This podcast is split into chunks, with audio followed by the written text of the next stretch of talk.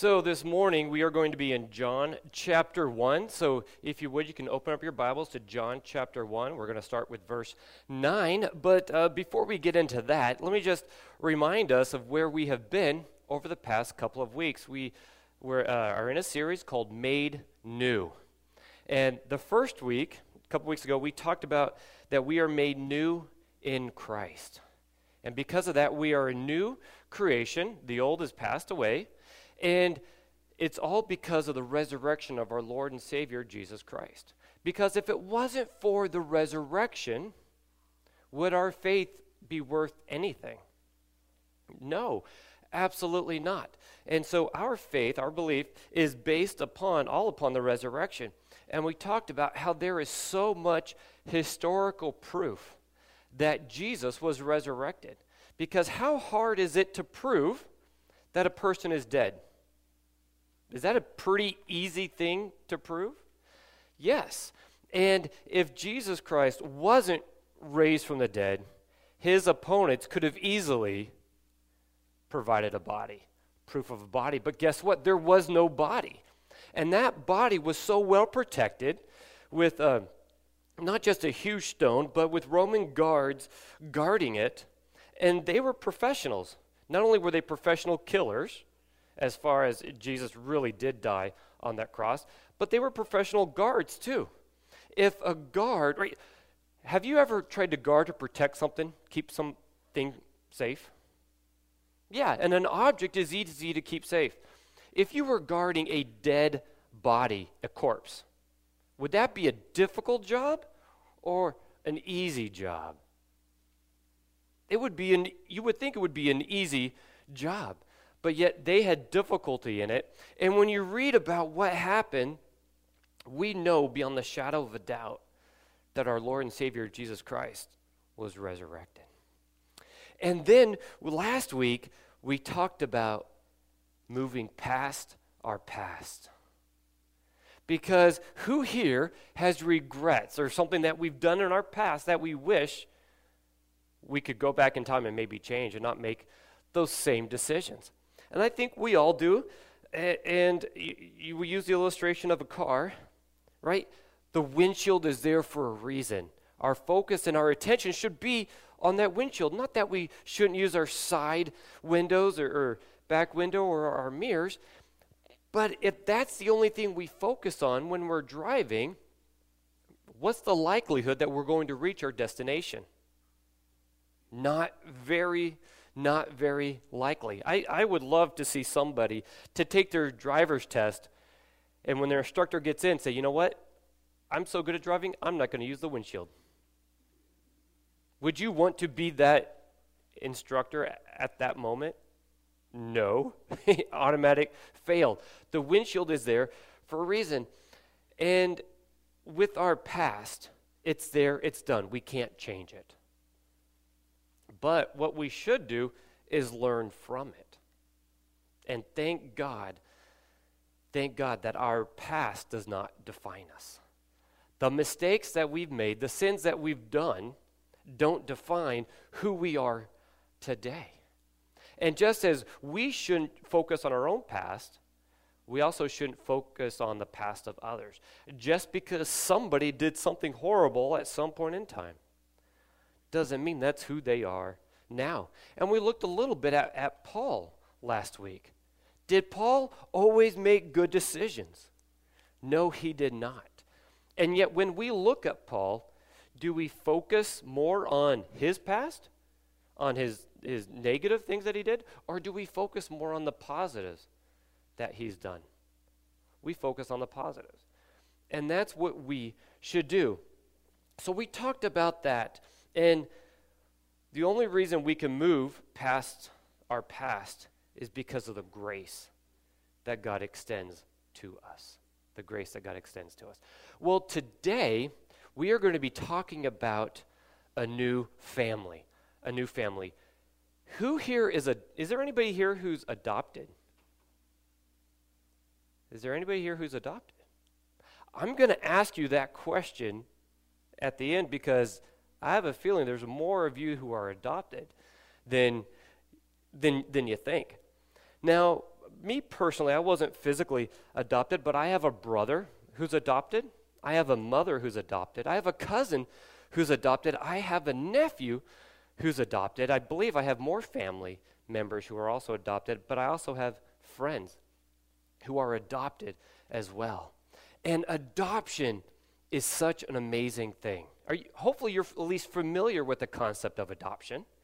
What adoption is, is, is typically there is a child who either parents are deceased or parents are, are unable or unwilling to take care of them. So they are looking for somebody else to take care of them. And when somebody is adopted, you have the new parents, and they are promising, right? They are saying, This child is now my own. I'm going to give them my last name, and they will be no different than a child that is uh, blood related. And it's kind of a shame because in our culture, I, I've heard of adoptions where somebody will adopt a child, and then a couple years later, they realize, you know what, this isn't going to work, and they give the child back. Now, that's not how it should be. Because can you imagine, as, as a parent, you have a child, is there ever a time raising children that you just want to give the children away? Give them back? Maybe it's an infant and they're crying in the middle of the night.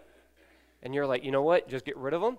Or maybe they're older and maybe they hit those teenage years. How many of us have gone through those teenage years? A lot of us have gone. Were we always perfect children? Did our parents always say, Man, I am so glad you're mine? And you know what some of the some of the funny things is, is sometimes the thing that, that frustrates your your parents or frustrates you as a parent is because you act, you do, you say the same things that you do. Doesn't that just irritate you when your children act like you? It's like, oh, I can't stand it. It's like, whoa, is that how I am? Yeah. And so we have a picture here of, of adoption. And when you get adopted specifically into God's family, it's a permanent adoption. Just like there's nothing you can do to where your parents are no longer your parents. They may not claim you as, as yours, but, but you're theirs. With adoption, with God's adoption, once you're part of His family, guess what? You're there forever, always a part of His family. And that's what we are going to be talking about this morning. So before we get into John chapter 1, let's just bow our heads and. Uh, just ask the Lord to really bless us during this time. Lord, we come before you this morning, and Lord, we just thank you so much that we have this opportunity to look into your word. Lord, and just as we spend some time in your word this morning, I pray that you would open our hearts, open our eyes, open our ears. Lord, that we would that we would pay attention to your word, and not only that we would uh, pay attention, but that we would apply it to our lives as well. Lord, I pray, Lord, that we would be able to take what you have for us today and just live it out in the world.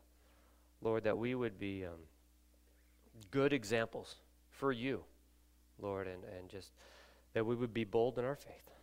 In Jesus' name, amen. So let's start off. Please follow along with me, if you would. John chapter 1, we are going to start with verse 9. The true light, and this is speaking about Jesus. The true light, which enlightens everyone, was coming into the world. He was in the world, and the world was made through him. Yet the world did not know him. He came to his own, and his own people did not receive him. But to all who did receive him, who believed in his name, he gave the right to become the children of God, who were born not of blood, nor of the will of the flesh, nor of the will of man, but of God. What does this say about God's family? It says that everyone is welcome. Everyone. Because Jesus, he came to his own people, right? He came to this earth, into the world. And the Jews rejected him. And because of that, God's truth came to all people. So it doesn't matter what nationality you are. It doesn't matter where you grew up. It doesn't matter who you're related to, it doesn't matter how tall or short or what hair color you have or what education you have. God's family is for everyone. Everyone is welcome. And as we learned last week about our past, your past doesn't matter. Everyone is welcome into God's family. So you may you may think that you're not worthy. Well, you know what? You're right. Cuz nobody here is worthy. It's all because of Christ's sacrifice. If we were worthy, would he have to die on the cross for us? No, we could work our way into God's family. But it's not like that. And and to prove, right, to show that everyone is welcome, let's look at Jesus' family tree. If we were to look back in, into Matthew, Matthew chapter 1, it goes through a genealogy of Jesus Christ going through. And I just, we're not going to read through this genealogy, but I just want to mention a few names that are here. Jacob. Do you know what kind of a person Jacob was? J- Jacob was a deceiver, right? He was a liar, he was a trickster, and he was a thief. Think about this. His father is about to die and going to give his blessing to Jacob's brother Esau. So, what does Jacob do? All right, his mom comes to him and says, Hey, I got a plan. Kill a couple, kill a couple lambs, right? I'll, I'll make you some clothes. We'll, we'll, we'll put the skins on you, the furs on you, and I'll, and I'll give you your brother's clothing so that you smell like him. And that's what he did. He goes in, he lies to his father, steals his brother's um, blessing, because he already sold the, the birthright, right? He already took it by a bowl of stew. And then he, he took the blessing as well. Man, what if your sibling would have done that to you? Would you be like, man, you are the best brother ever? Or would you be a little upset? Would you be a little bit upset? Yeah, Jacob, not a stand up guy. Not, not by any means. But yet, that's okay. That's okay.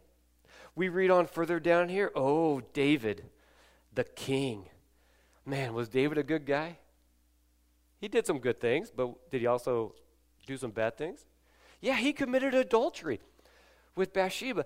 And then, what did he do about it when he found out that she was pregnant? He ended up having his friend killed in battle. And when you read about um, his friend, Bathsheba's husband, he was with David from the beginning ever since Saul, uh, King Saul was chasing him, right? One of his mighty men, and he had him killed. Can you imagine one of your good friends you're going to kill because you want his wife? Is that something that's like, man, yeah, we should do that, right? Is that something that, that we should look up to? Is that something uh, as a good example? Man, let's do that. No. But God still used them. Now let's pick one more, one more here. Oh, Here's a good one Rahab. Rahab, and she wasn't even a Jew. But what was her job? What was her occupation? She, a woman of the night. She was a prostitute. Is that a good job to have? Is that what every father wants to hear their daughter say? What do you want to be when you grow up? I want to be a lady of the night. Would that make any father proud? No. And yet, God used her. And if God can use people like Jacob, like David and Rahab, can God choose you? If He invited them into the family, do you think He could invite you into His family as well? Absolutely. Absolutely. So it's amazing. You know, everyone is welcome. And we looked at Jesus' family tree. But the thing that's really just blows my mind is that you're welcomed into his family even though he knows you. God knows you. He knows everything about you. You know those secrets that you that you keep to yourself that you don't tell anybody? Not even your spouse? God knows. God knows that. And even though He knows you, He still wants you to become a part of His family. And we need to realize that nothing is hidden from God. Absolutely nothing. He knows you. And He still loves you, and He still died for you. And as we read again in, in John, right, for those who believe in His name, not everybody is going to enter into this new family. Not everybody is going to be adopted. What must you need in order to be adopted into God's family? Faith in Jesus Christ. You need to believe in Him. Believe that He died on the cross and rose again for you and for your sins. God's family is amazing. God's family should be amazing. What is one character trait uh, that we should focus on it when we talk about God's family? Is that godly community is attractive. A godly community is attractive. Have you, when you were younger, did you ever go over to a friend's house and maybe that family was volatile? That family, there was tension in that family, whether it was with siblings or with parents? Have you ever been in a situation like that where you're in somebody else's home and there's conflict? What do you want to do in those moments? Do you like, man, I wish they would adopt me. This is fantastic. I want to be a part of this family. No, you're like, oh man, I feel so bad for my friends because this is their environment. Maybe you had the opposite. Maybe you went over to a friend's house and everybody seemed to get along. The children, they, they respected, they honored their parents. And there was just peace in that home. It was that a family that, man, I would love to go back. I want to spend time because I love being in that peaceful environment.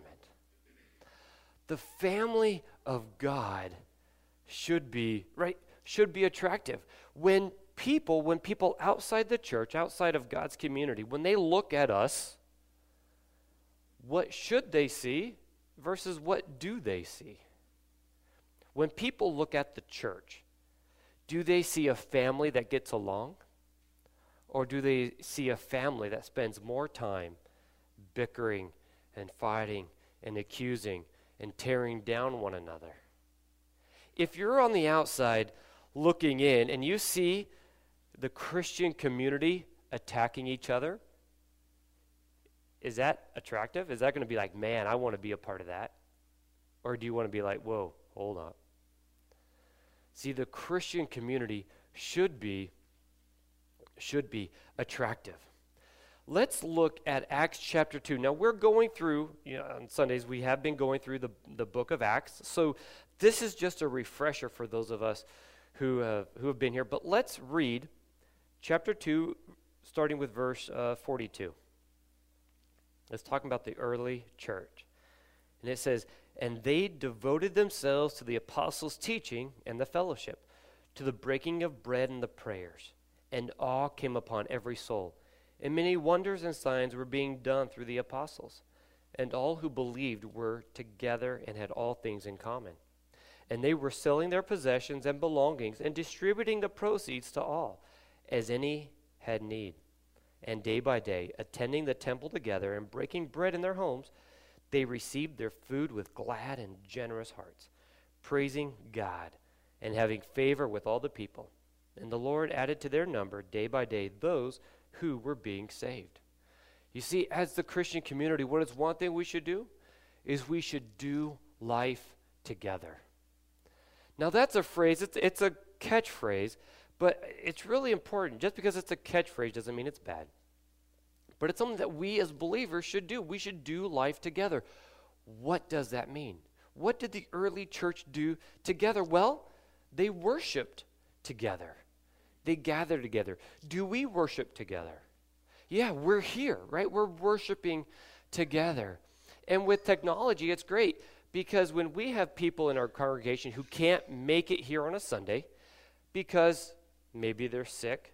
maybe they're traveling. We can still worship together. And that is so amazing. We can worship together, eat together. Do we as believers, do we eat together? Yeah. Do we pray together? Do we cry together? When one person is suffering, do others suffer as well? And we help each other out. This week, just in my life, it just happened to be, it seems like a lot this week, we were out helping each other. You know, uh, this week, I was helping somebody um, butcher an animal to provide food for a family. And then uh, Tuesday, I think, we had car issues, car problems. And so what did I do? I called a member of our, of our family, of our Christian family. I said, hey, I have an issue. Do you have time to come and look at it? And yeah, they came over, they looked at it, said, man, you're in trouble. You've got some issues. And then later on during the week, I had somebody else call me and says, hey, we're lifting something heavy. We need some help. We could use a, a couple of extra hands. Can, can, you help? Yeah. And somebody else, even yesterday, say, hey, I need to move some stuff. It's, it's heavy. Need some hands. Can you help? And yeah, and you know what? They kind of, I think the people who I helped, they felt bad asking me to help. Don't feel bad asking for help because that is what family should do, right? If I need help, I'm going to ask you. Say, hey, I need help with this. If you need help, ask me. The worst I can say is, I can't because I got other things. But don't ever feel bad asking for help. Don't. We're family. You know, and sometimes, and maybe this is me, but sometimes I can get offended when people don't ask me for help. It's like, well, why wouldn't you ask me for help? I'm, I'm right there well, you know you're, you're the pastor and I don't want to bother you, you're busy and yada, yada, yada. Don't. I'm a person just like you, and I enjoy helping people. Is there anybody here who, who enjoys helping others? Yeah, I get great satisfaction helping others. And I know most of you, if I asked you for help, would you just say, sorry, nope?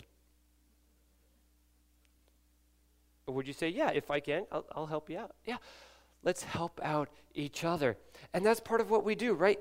We meet each other's needs. We meet each other's needs.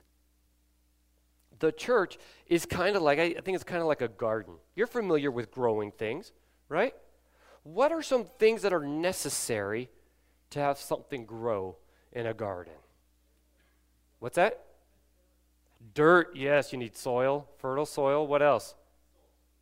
What's that? Sunlight. Sunlight, very important. Water.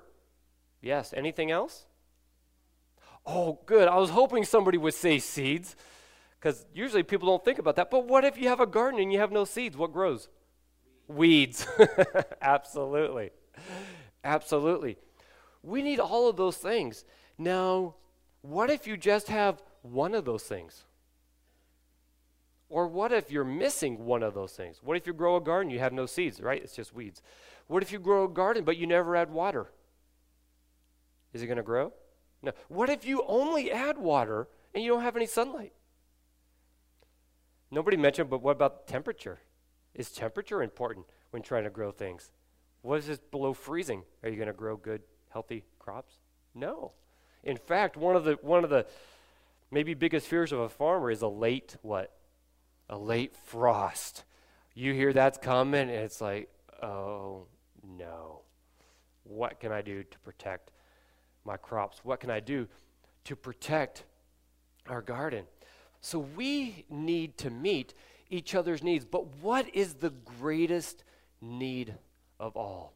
It's not helping to move some wood, it's not help to, to fix a car. What is mankind's greatest need? Do you know what it is? Salvation. Salvation, that's right. Let's look at First John chapter 1 verse 3. It says this, it says that which we have seen and heard we proclaim also to you so that you too may have fellowship with us. And indeed, our fellowship is with the Father and with his Son, Jesus Christ. See, what, have been, what has been made known to us, we need to share with others. We are a part of God's family. And we should not say, sorry, you're not invited. You're not worthy to be part of God's family. Only I'm worthy to be part of God's family. But nobody here is worthy. So, what do we need to do? We need to make space. Make space. Is it hard to make space for other people? Are there people in your life that you would rather not come to church?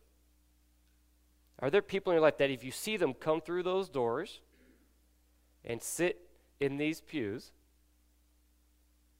would you be against that? Oh, I don't like them. You don't know you don't know how big of a sinner they are. Are they a bigger sinner than you? Probably not. Probably not because we are all have sin- are sinners, right? For for all have sinned and fall short of the glory of God.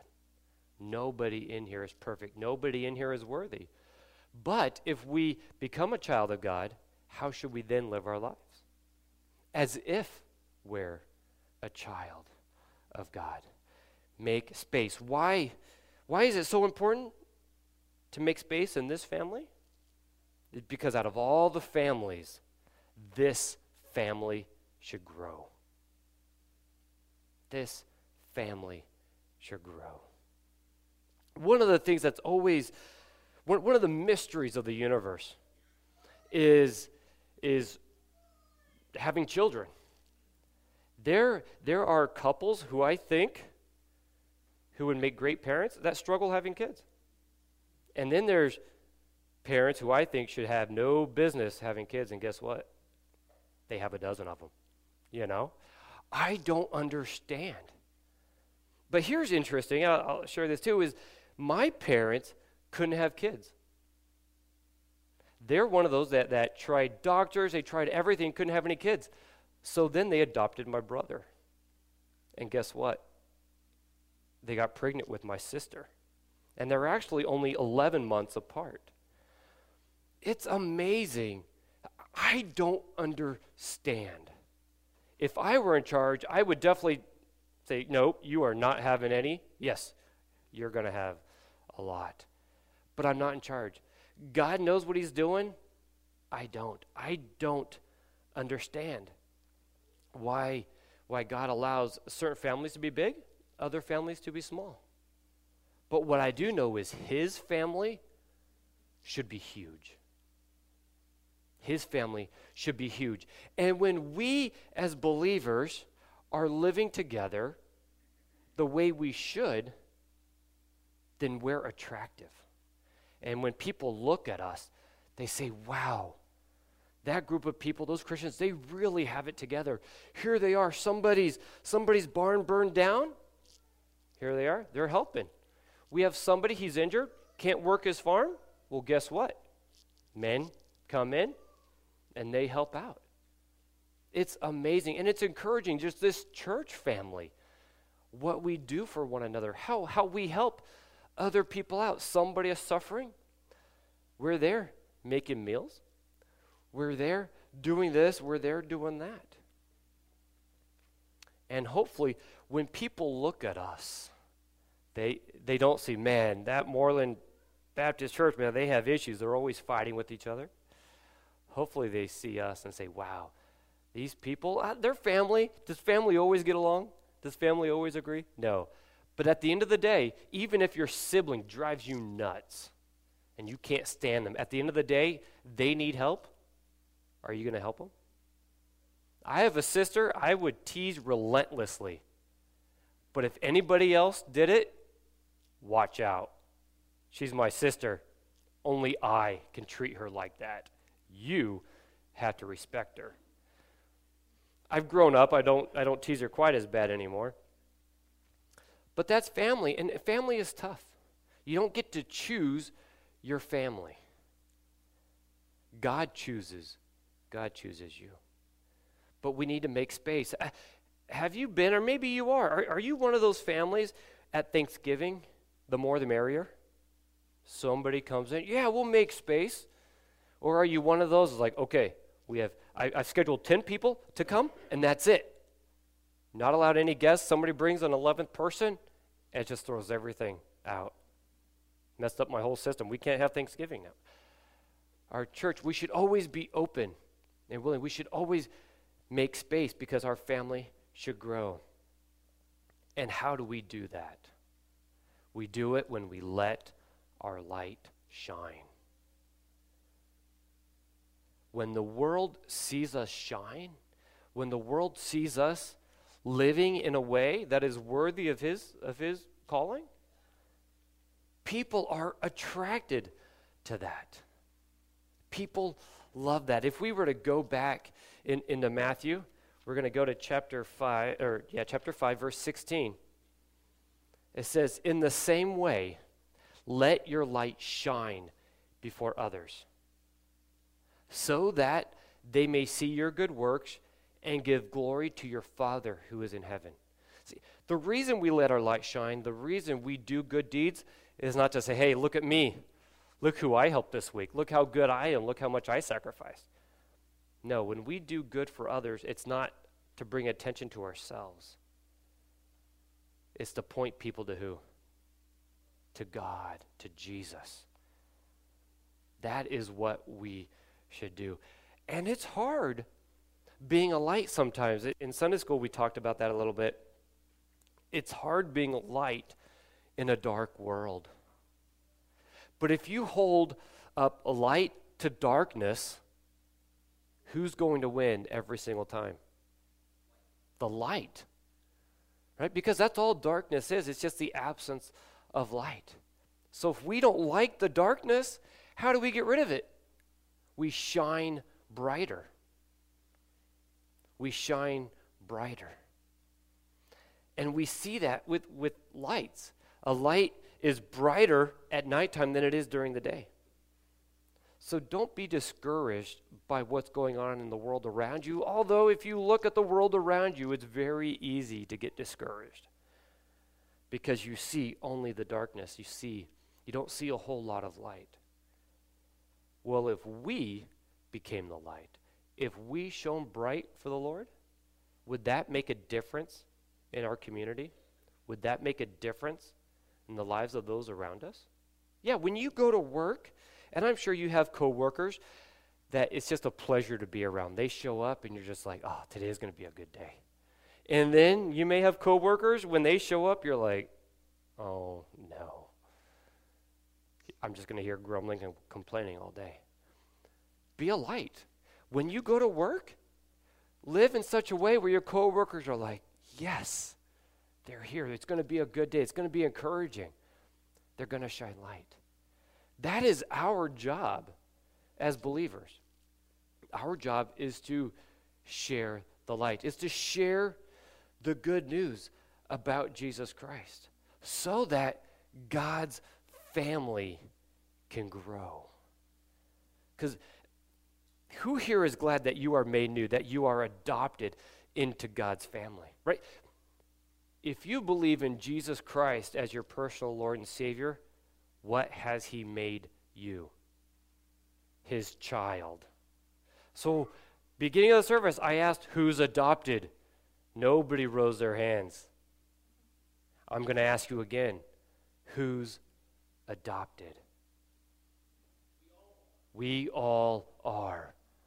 As long as you put your faith and trust in Jesus Christ, you are adopted. You are a part of his family. He claims you as his own. And will he ever get rid of you? No. It doesn't matter what you do, it doesn't matter what you say. Once you're a part of his family, you're a part of his family, just like a, a, a child, right? It doesn't matter what they say, it doesn't matter what they do, they're always your child. Same thing with us and God. Once you're a part of his family, you're always a part of his family. And isn't it great? He wants to adopt more. And he can use us to share his word, to share the gospel. Actually, heard this morning there's a big praise this morning, somebody here has two granddaughters that are now not just grandchildren, but they're your sisters now. They're our sisters. Because last week they prayed to receive Jesus Christ as their Lord and Savior. How amazing is that? You may not like this, but I'm your brother.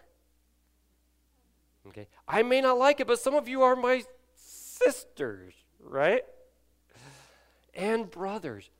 We're family. I don't always have to get along with you, I don't always have to agree with you, but at the end of the day, I need to love you because we're family, a part of God's family, a new family. Isn't that amazing?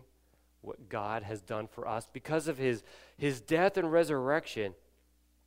I mean, think about that. He died on the cross so that you could be a part of the family. Is that sacrifice? Yeah, that's sacrifice. But what a glorious thing it is that God has allowed us to be a part of his family, this new family. Let's pray.